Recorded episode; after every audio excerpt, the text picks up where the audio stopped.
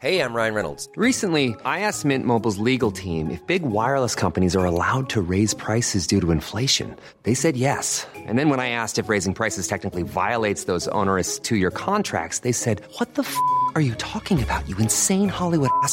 So to recap, we're cutting the price of Mint Unlimited from $30 a month to just $15 a month. Give it a try at mintmobile.com slash switch. $45 upfront for three months plus taxes and fees. Promo rate for new customers for limited time. Unlimited more than 40 gigabytes per month. Slows. Full terms at mintmobile.com.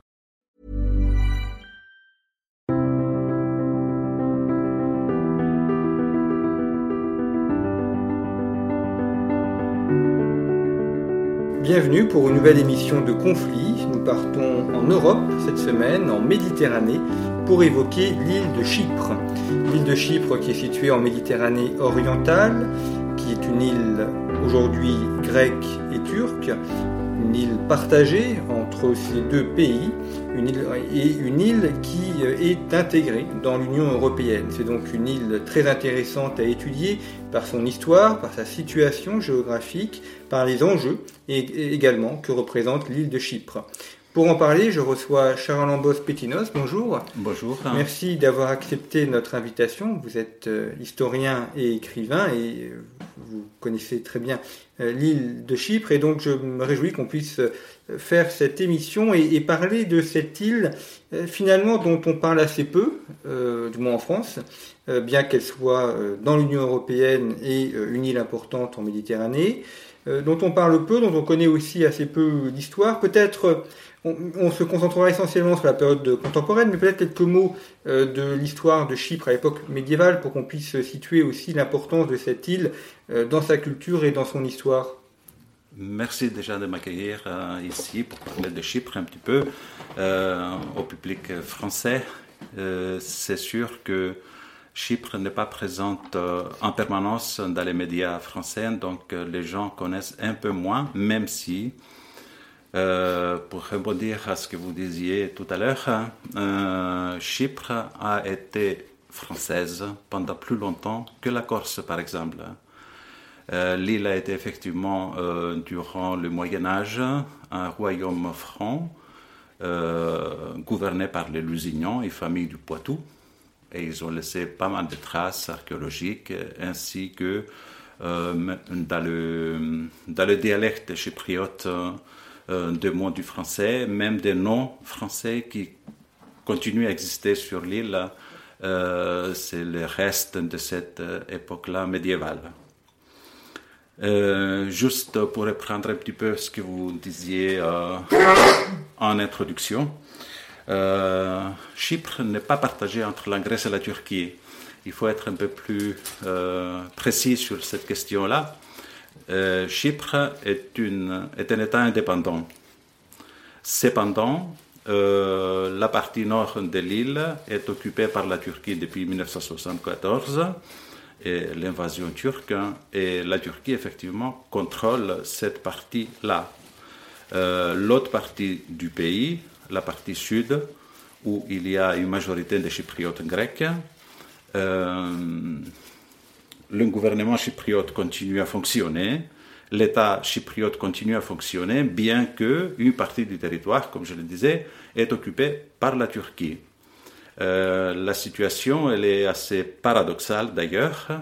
Vous avez évoqué l'appartenance euh, de Chypre à l'Union européenne.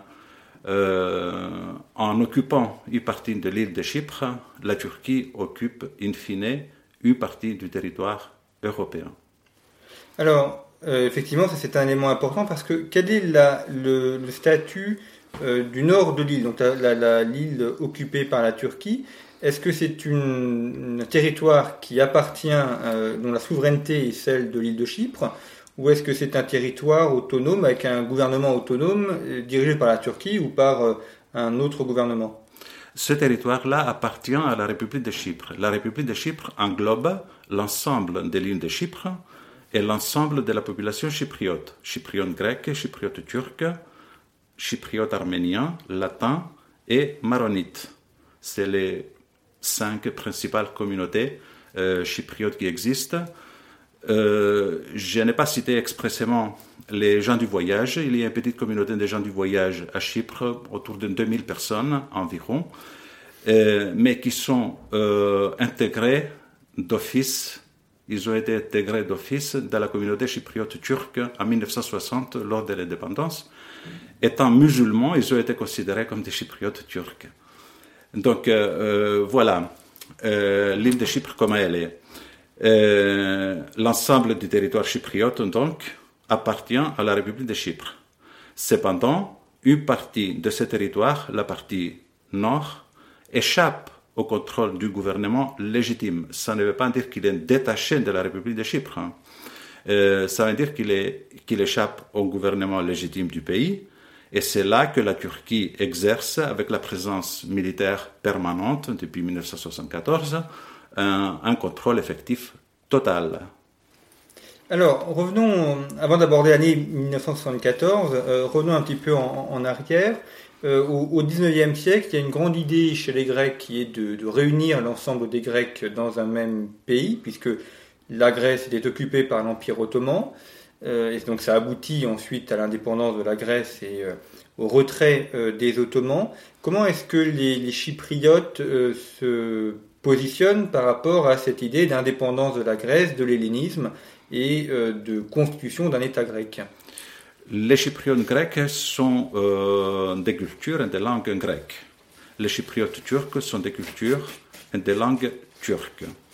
Cependant, euh, au XIXe siècle que vous évoquez, c'est là que effectivement il y a eu une séparation entre guillemets historique euh, d'avec le monde hellénique dans son ensemble, dans la mesure où Chypre a été occupée en 1700, euh, 1878, excusez-moi, euh, par les Britanniques.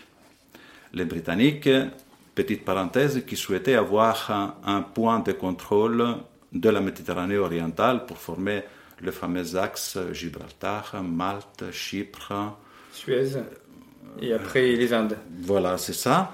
Et en plus, au même moment, il y a eu euh, le canal de Suez qui a été mis en, route, quoi, qui a été creusé et qui fonctionnait. Donc, ils voulaient contrôler euh, également le passage vers le canal de Suez. Donc, Chypre n'a pas été libéré de l'Empire ottoman au même moment que le reste de la Grèce, ou une grosse partie du reste de la Grèce, parce que ça a continué jusqu'au début du XXe siècle, euh, mais ça c'est une autre histoire. Donc, euh, elle est restée euh, dans les girons ottomans jusqu'à la fin du XIXe siècle, et ensuite elle est passée à l'Empire britannique.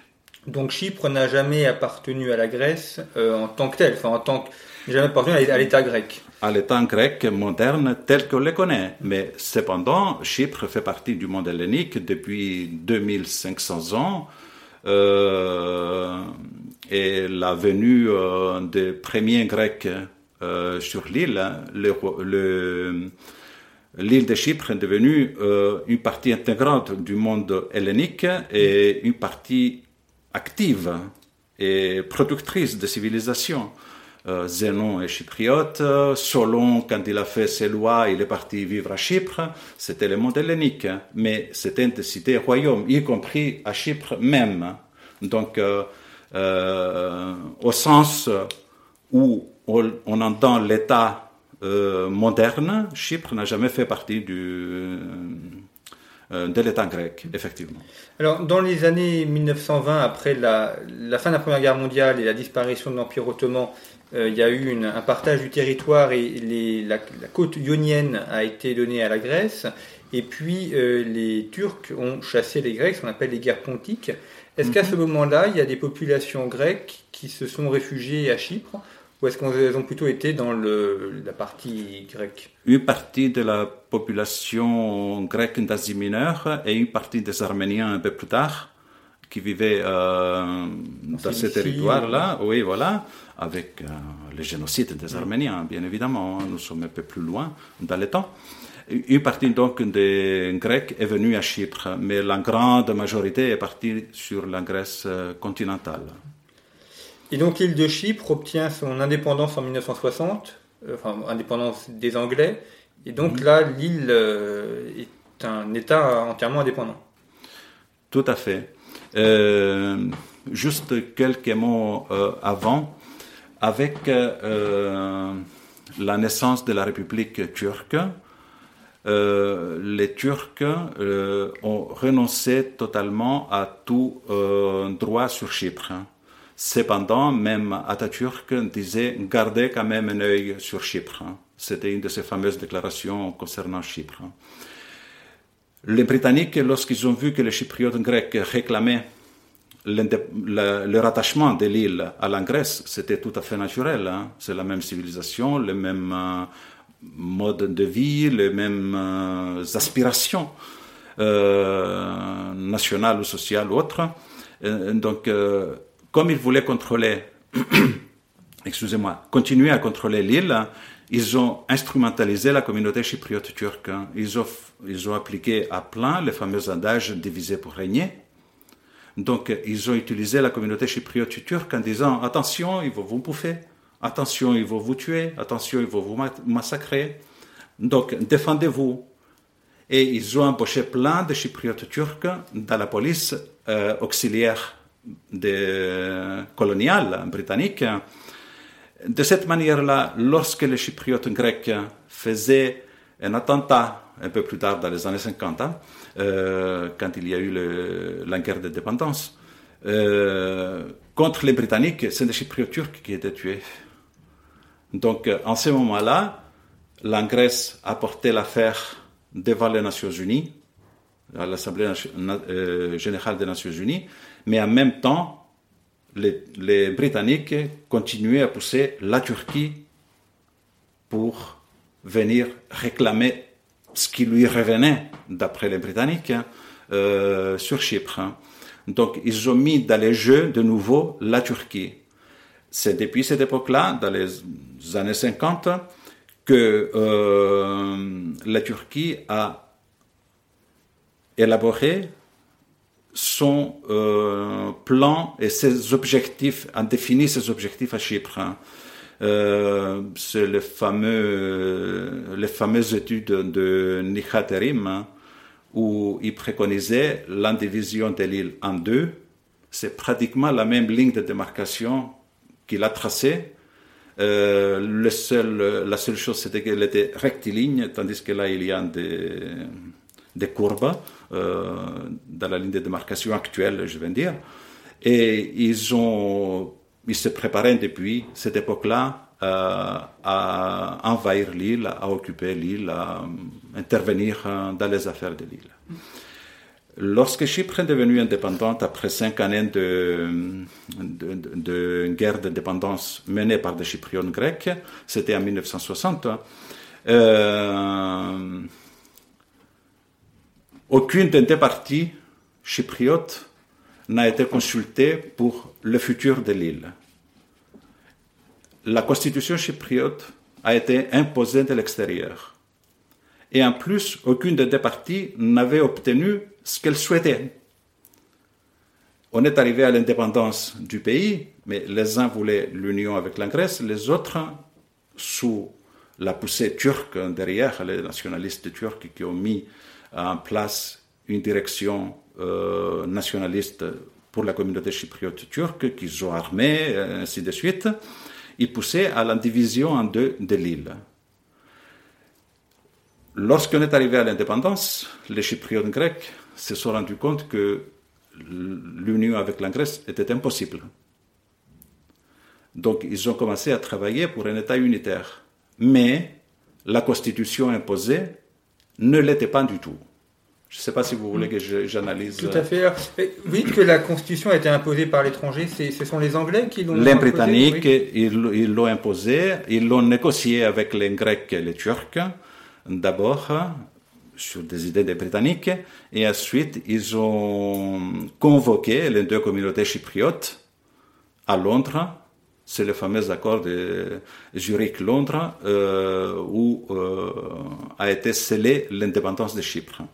Cette constitution euh, comportait énormément de, points qui euh, avaient euh, en eux, si vous voulez, les, les conflits de l'avenir. Je m'explique. Déjà, un premier point. Les Britanniques y conservaient, ils les ont toujours, deux bases militaires, plus d'autres avantages d'utilisation de l'espace chypriote en défense militaire ou d'observation, mais deux bases militaires au sud de l'île, hein, euh, à côté de Limassol et à côté de Larnaca. Et c'est la base d'Akrotiri et de Kelia. Euh, d'ailleurs, elle a été utilisée à maintes reprises, surtout celle d'Akrotiri où il y a un aéroport militaire. Euh, pour des opérations en Irak lors de la guerre du Golfe et ensuite la deuxième guerre du Golfe. Et, ces territoires-là représentent un peu moins de 3% du territoire chypriote. C'est des bases souveraines, directement liées euh, à l'État euh, britannique. Ensuite, la Constitution a mis en avant les divisions et les différences qui existaient entre les communautés chypriotes. Par exemple, l'exécutif on prévoyait, Chypre c'est un État, euh, c'est une république présidentielle monocamérale. Le président serait toujours et est toujours un chypriote grec élu par la communauté chypriote grecque. Le vice-président est toujours, serait et est toujours, il ne fonctionne plus, euh, un chypriote turc élu par la communauté chypriote turque. La même chose pour le Parlement. 50 parlementaires, euh, les 70% des Chypriotes grecs, les restants 30% des Chypriotes turcs. Le Conseil des ministres également, 70% des Chypriotes grecs et 30% des Chypriotes turcs. Mais le plus important, c'est que le président et le vice-président avaient un droit de veto pour des questions importantes de politique extérieure, de politique financière, des choses comme ça. Donc chacun avait un droit de veto. Donc c'est comme si on avait mis à la tête de l'État deux entités qui avaient le même pouvoir, que ce soit nommé président ou vice-président ou euh, euh, consul ou autre. Si on a le même pouvoir, c'est la même chose. Donc, euh, qui pouvaient être antagonistes. La même chose pour le Parlement. On élisait, les chypriotes grecs élisaient les députés chypriotes grecs et les chypriotes turcs les députés chypriotes turcs. Pour que des décisions ou des lois soient votées, il fallait obtenir des majorités séparées. On est arrivé au point, en 1963, c'était, ça a fonctionné qu'à un cas pendant trois ans. En 63, les députés chypriotes turcs euh, n'ont pas voté euh, majoritairement pour le budget de l'État. Et on est arrivé à un point où euh, les 35 députés chypriotes grecs votaient pour une loi. S'il y avait de l'autre côté 8 des 15 chypriotes turcs qui votaient contre, on avait 42 voix pour, 8 contre, mais la loi ne passait pas. Donc, euh, parce qu'il fallait des majorités séparées. Donc, euh, c'était impossible à fonctionner. Le chef de l'État de l'époque, donc un chypriote grec, Monseigneur Makarios, qui était en même temps l'archevêque de l'île, euh, l'archevêque orthodoxe de l'île, a proposé le changement de 13 points de la Constitution pour la rendre fonctionnelle justement sur la séparation du corps électoral, c'était impossible. Quel État connaît une séparation du corps électoral en deux, comme ils ont imposé à Chypre, et que chaque, chacune des parties vote pour ses propres députés, pour son propre président ou vice-président? Où est-ce qu'on a vu ça Pareil pour les municipalités. On avait instauré dans les grandes villes deux municipalités séparées, une pour les Chypriotes turcs et une pour les Chypriotes grecs. L'enseignement, c'était la même chose. Donc il y avait plein de points de division plutôt que d'unification du pays. Donc il a proposé le changement de 13 points dans la Constitution. Avant que les Chypriotes turcs ne réagissent, la Turquie a rejeté ces 13 points et elle a menacé d'envahir l'île. Déjà. Elle a fomenté, la Turquie, des troubles sur l'île entre les deux communautés et elle a créé un état de, d'une guerre civile, si vous voulez, justement pour pouvoir profiter et envahir euh, le pays. Cependant, c'était l'époque, euh, elle a commencé à bombarder aussi, à envoyer ses avions, à bombarder tout ça, hein, à préparer les terrains. Cependant, c'était l'époque de la guerre froide et les États-Unis à cette époque-là n'ont pas voulu que deux de, leurs alliés euh, du flanc sud-européen de l'OTAN soient en guerre, la Grèce et la Turquie, donc, ils ont empêché la Turquie de, réaliser ses plans. Un peu plus tard, dix années plus tard, hein, la situation avait changé et ils leur ont permis de faire ce qu'ils ont fait. C'est-à-dire qu'en fait, cet euh, État tel qu'il a été conçu avec cette constitution, euh, c'est un État euh, communautaire. Enfin, on ne pense pas une unité nationale ou une unité chypriote. On, on entérine de fait le fait qu'il y a des Grecs et des Turcs et, et on, tout est organisé autour de cet antagonisme. Tout à fait, tout à fait, vous avez tout à fait raison, c'est ça. Donc, euh, on comprend effectivement alors l'année 1974 et euh, pourquoi la Turquie euh, intervient. Est-ce qu'il y a eu un élément déclenchant qui a fait qu'ils sont intervenus ou est-ce que c'était quelque chose qui était prévu de longue date? C'était quelque chose qui était préparé de longue date, qui était prévu de longue date, mais ils voulaient un prétexte. Le prétexte a été fourni par la junte militaire grecque qui était au pouvoir à cette époque-là, hein, depuis 67, hein, et qui a euh, organisé un coup d'État à Chypre contre l'archevêque Makarios, qui était toujours le président de la République de Chypre. Hein. Et ça, c'était une question, on peut en juger, on peut le critiquer, on peut faire tout ce qu'on veut, mais c'était une question qui concernait euh, les Chypriotes grecs, c'était une question interne.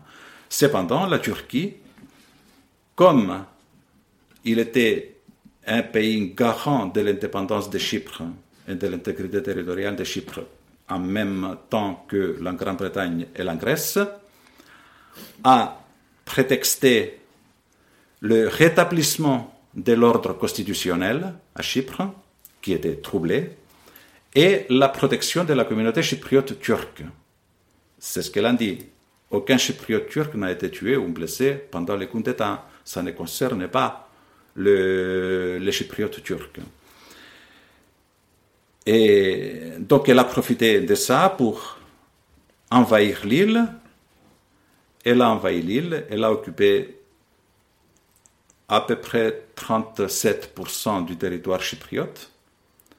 Et au lieu de faire tout ce qu'elle a dit, tout ce qu'elle devait faire, si on peut accepter que elle avait le droit d'intervenir militairement, qu'elle avait le droit d'envahir, de, créer, de, faire une guerre, des choses comme ça. Chose que la Charte des Nations Unies, bien évidemment, interdit. Ni utilisation de la force, ni de la menace, ni a fortiori de la guerre, quoi. Mais même si on admettait qu'elle pouvait le faire, elle aurait dû faire quoi? Rétablir l'ordre constitutionnel. L'ordre constitutionnel était rétabli une semaine après, avec la chute de ceux qui ont pris le pouvoir à Chypre parallèlement à la chute des colonels en Grèce, mais ça c'est une autre histoire. Et donc le retour de l'archevêque Makarios. Aucun chypriote turc n'a été tué. Cependant, la Turquie, a cessé de reconnaître la République de Chypre. Et quelques années plus tard, elle a reconnu une entité sécessionniste au nord, qu'elle-même elle a créée, qu'elle maintient. Elle l'a reconnue comme État indépendant. Voilà ce qu'elle a fait la Turquie. Son objectif, ce n'était pas d'aider les Chypriotes turcs, hein. c'était d'étendre son influence, d'occuper cette, euh, cette île et de contrôler cette île qui est stratégique, bien évidemment. C'est euh, l'exemple qui me vient à l'esprit le plus flagrant de cette euh, idéologie qui peut être relié à l'idéologie néo-ottomane. Hein. En quelque sorte, c'est Ahmed Davutoğlu qui est le théoricien du néo-ottomanisme euh, turc actuel. Hein. Et il n'est pas le seul à avoir dit ça, mais il est le plus récent, donc je le cite, celui-là. Et il a dit s'il n'y avait pas de communauté chypriote turque à Chypre, il aurait fallu l'inventer. Mm. Boulen Taric, un vice-premier ministre de l'AKP aussi, hein, qui n'est plus au pouvoir, hein, euh, qui n'est plus dans les affaires, en tout cas de l'exécutif en Turquie, il a dit, il est allé encore un peu plus loin. Il a dit, même s'il n'y avait aucun Turc à Chypre, il y aurait une question chypriote pour la Turquie. Et, pour revenir à Ahmed Davutoğlu, il considérait, dans son fameux ouvrage Profondeur stratégique, hein, qui définit la politique extérieure et la géopolitique de la Turquie moderne, il dit, euh, il, met au crédit de la République turque, kémaliste donc, créée en 1923, il met au crédit de cette République-là deux choses seulement. L'occupation et l'annexion d'Alexandrette et l'invasion et l'occupation du nord de Chypre. Tout le reste est mauvais au niveau de la politique extérieure de la Turquie parce que elle s'est recroquevillée en quelque sorte sur son territoire et elle ne s'est pas étendue, elle n'a pas rayonné dans la région et dans le monde, chose qui lui est due d'après Davuto. Alors on verra dans une deuxième émission que euh, la question chypriote aujourd'hui euh, est notamment euh, concernée par la question des hydrocarbures parce que Chypre est un carrefour d'hydrocarbures, mais ça, ça sera pour une deuxième émission. je reviens sur la, partition de l'île et sur le fonctionnement. Est-ce qu'il y a eu une, des mouvements de population? Est-ce que les Grecs du Nord ont été chassés? Est-ce que les euh, est-ce que les Chypriotes grecs du nord ont été chassés? Est-ce que les Chypriotes turcs du sud ont été envoyés euh, vers le nord? Et aujourd'hui, euh, est-ce que la séparation, c'est un petit peu le mur de Berlin, donc aucun échange? Ou est-ce qu'il y a possibilité pour les familles ou les Chypriotes d'aller d'un côté ou de l'autre de l'île Effectivement, vous évoquez une question centrale hein, du, conflit chypriote, de la question chypriote, mais évidemment, on ne peut pas évoquer l'ensemble de, des facettes de, cette, de ces problèmes en une demi-heure, c'est évident. Euh, la question de la population, je ne l'ai pas évoquée, effectivement. En 1974, avec l'avancée de l'armée turque, la grande majorité des Chypriotes grecs qui étaient dans cette région-là, euh, nord occupée donc, ont été chassés. Euh, c'était le premier nettoyage ethnique euh, en Europe, mais qui n'avait pas de nom, le nom encore de nettoyage ethnique. Ça a été donné un peu plus tard, dans des circonstances malheureuses aussi, en Yougoslavie, en ex-Yougoslavie. Donc, Ensuite, petit à petit, euh, dans la pointe est de l'île, l'armée turque a avancé, elle a coupé 20 000 chypriotes grecs à peu près dans cette pointe-là, que l'armée turque a chassé petit à petit par la suite. Il ne reste actuellement qu'un peu moins de 500 chypriotes grecs au nord de l'île. En même temps, ils ont opéré donc euh, ce, nettoyage ethnique des Grecs du nord euh, de Chypre, un peu moins de 200 000 personnes, le tiers de la population chypriote de l'époque, sont partis, chassés. Et la Turquie a menacé de venir au sud, totalement au sud, chercher tous les chypriotes grecs si, le, si le gouvernement chypriote grec ne les laissait pas partir vers le nord. Donc, obligatoirement, ils sont partis vers le nord. Nous parlons de quelques 45 000 personnes. Et euh, la Turquie a opéré un nettoyage ethnique et a créé deux zones pratiquement homogènes, comme elle le souhaitait toujours. Parce que, quoi qu'on en dise, durant des siècles, la communauté chypriote turque euh, est présente à Chypre depuis le XVIe siècle et l'apport des populations ottomanes, les conversions et des choses comme ça, mais on ne peut pas rentrer dans ces détails-là, je suppose, en, si peu de temps. Donc, euh, euh, les, deux populations vivaient mélangées. Des villages, euh, la majorité des villages étaient mélangés. Il y avait le plus souvent la carte postale idéale, disons pour Chypre, c'était la mosquée à côté de l'église. C'est plein de villages qui sont comme ça, représentés comme ça. Et la Turquie n'avait pas de base pour réclamer la division de l'île en deux. Elle a créé cette base avec le nettoyage ethnique. Je vais faire une petite digression maintenant.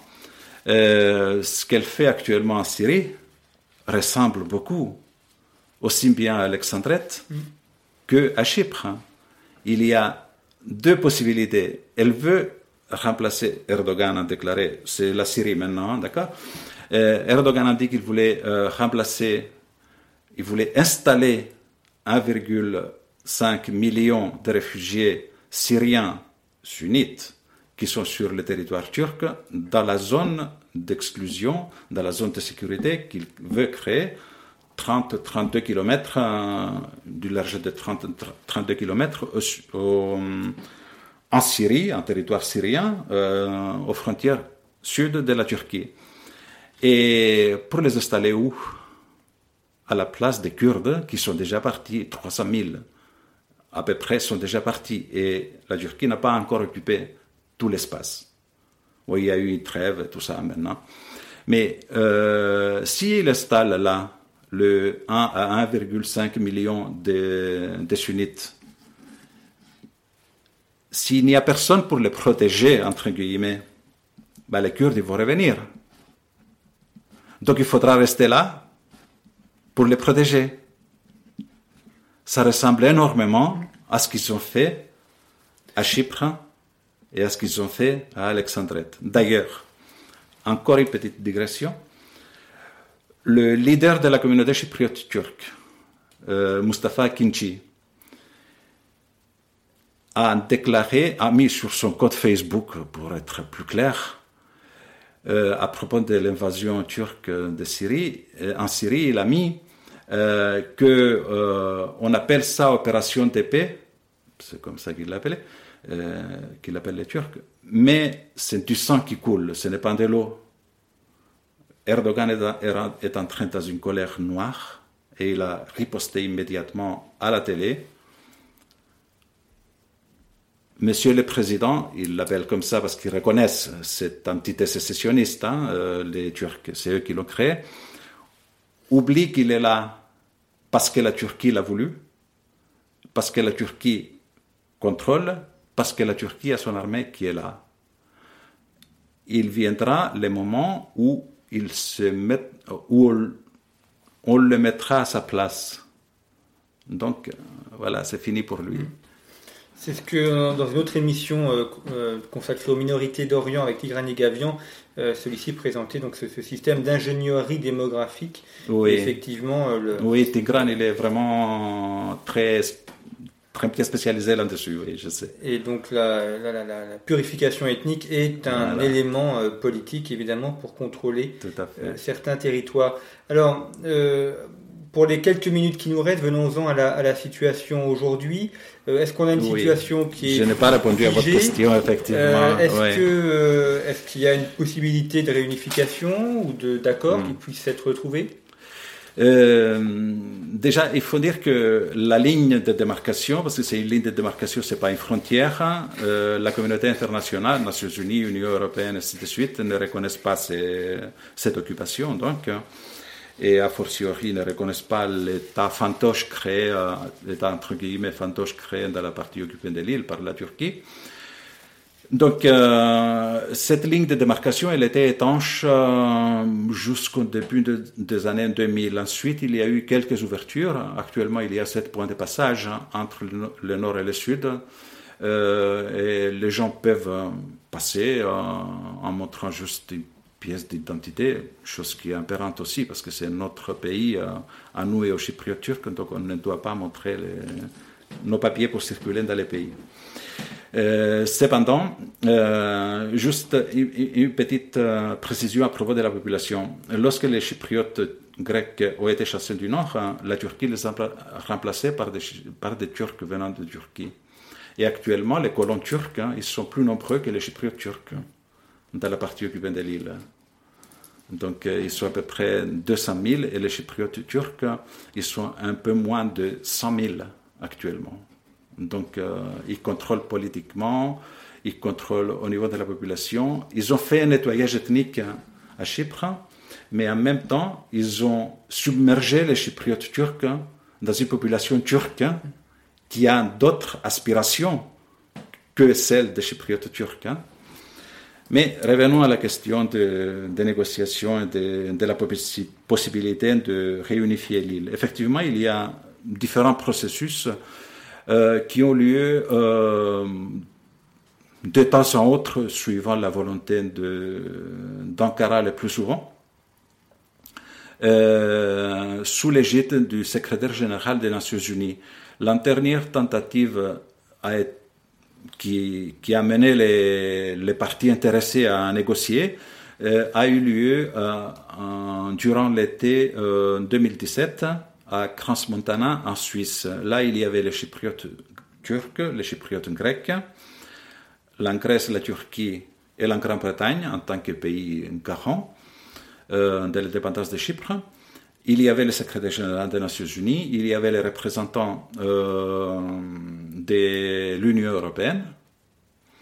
Et euh, les négociations ont avancé énormément sur plusieurs sujets qui composent le, problème chypriote. C'est le territoire, c'est la constitution, c'est le partage des pouvoirs, c'est tout ça hein, qu'il faut voir. L'objectif étant de créer une euh, fédération bicommunautaire impizonale. C'est ça l'objectif euh, final. Euh, les négociations avançaient parfaitement bien. Une dizaine de jours après le début de ces négociations-là, tout le monde était optimiste. Euh, le secrétaire général des Nations Unies était optimiste et tout ça. Il y a une, fameuse sortie du président turc Erdogan qui a dit euh, lorsqu'il y avait les négociations sur la question d'une garantie et de la présence militaire étrangère à Chypre, il a dit il faut dire aux Chypriotes grecs et aux Grecs que il faut qu'ils comprennent que la Turquie est à Chypre pour toujours, d'une manière ou d'une autre. Nous allons conserver une armée à Chypre et nous allons conserver euh, un droit d'intervenir à Chypre. Donc c'est une position qui est totalement inacceptable pour nous, pour les Chypriotes grecs, je veux dire, euh, pour une partie des Chypriotes turcs, bien sûr, évidemment aussi, car cela diminuerait l'indépendance de l'île. Et nous savons parfaitement bien que tous les mots de la jeune République de Chypre sont venus des pays garants c'est une question, les garanties et la présence militaire est, actuellement anachronique dans la mesure où euh, Chypre fait partie de l'Union européenne. C'est un pays moderne, démocratique, l'alternance politique euh, fonctionne à plein. Il n'y a pas besoin de quelqu'un pour veiller à ça maintenant. Voilà. Eh bien, merci beaucoup, cher Alain Petit, de nous avoir euh, évoqué pour euh, conflit cette histoire et la situation de Chypre. Et j'espère qu'ainsi nous aurons mieux fait connaître à nos éditeurs l'importance de cette île dans le monde grec, dans le monde méditerranéen et dans le monde européen. Et puis donc nous allons nous, retrouver pour une deuxième émission consacrée aux enjeux énergétiques et nous verrons que Chypre est aussi une zone stratégique pour ces questions-là. Merci pour votre fidélité. Vous pouvez retrouver d'autres émissions sur le site de Conflit et puis également n'hésitez pas à vous abonner pour nous soutenir.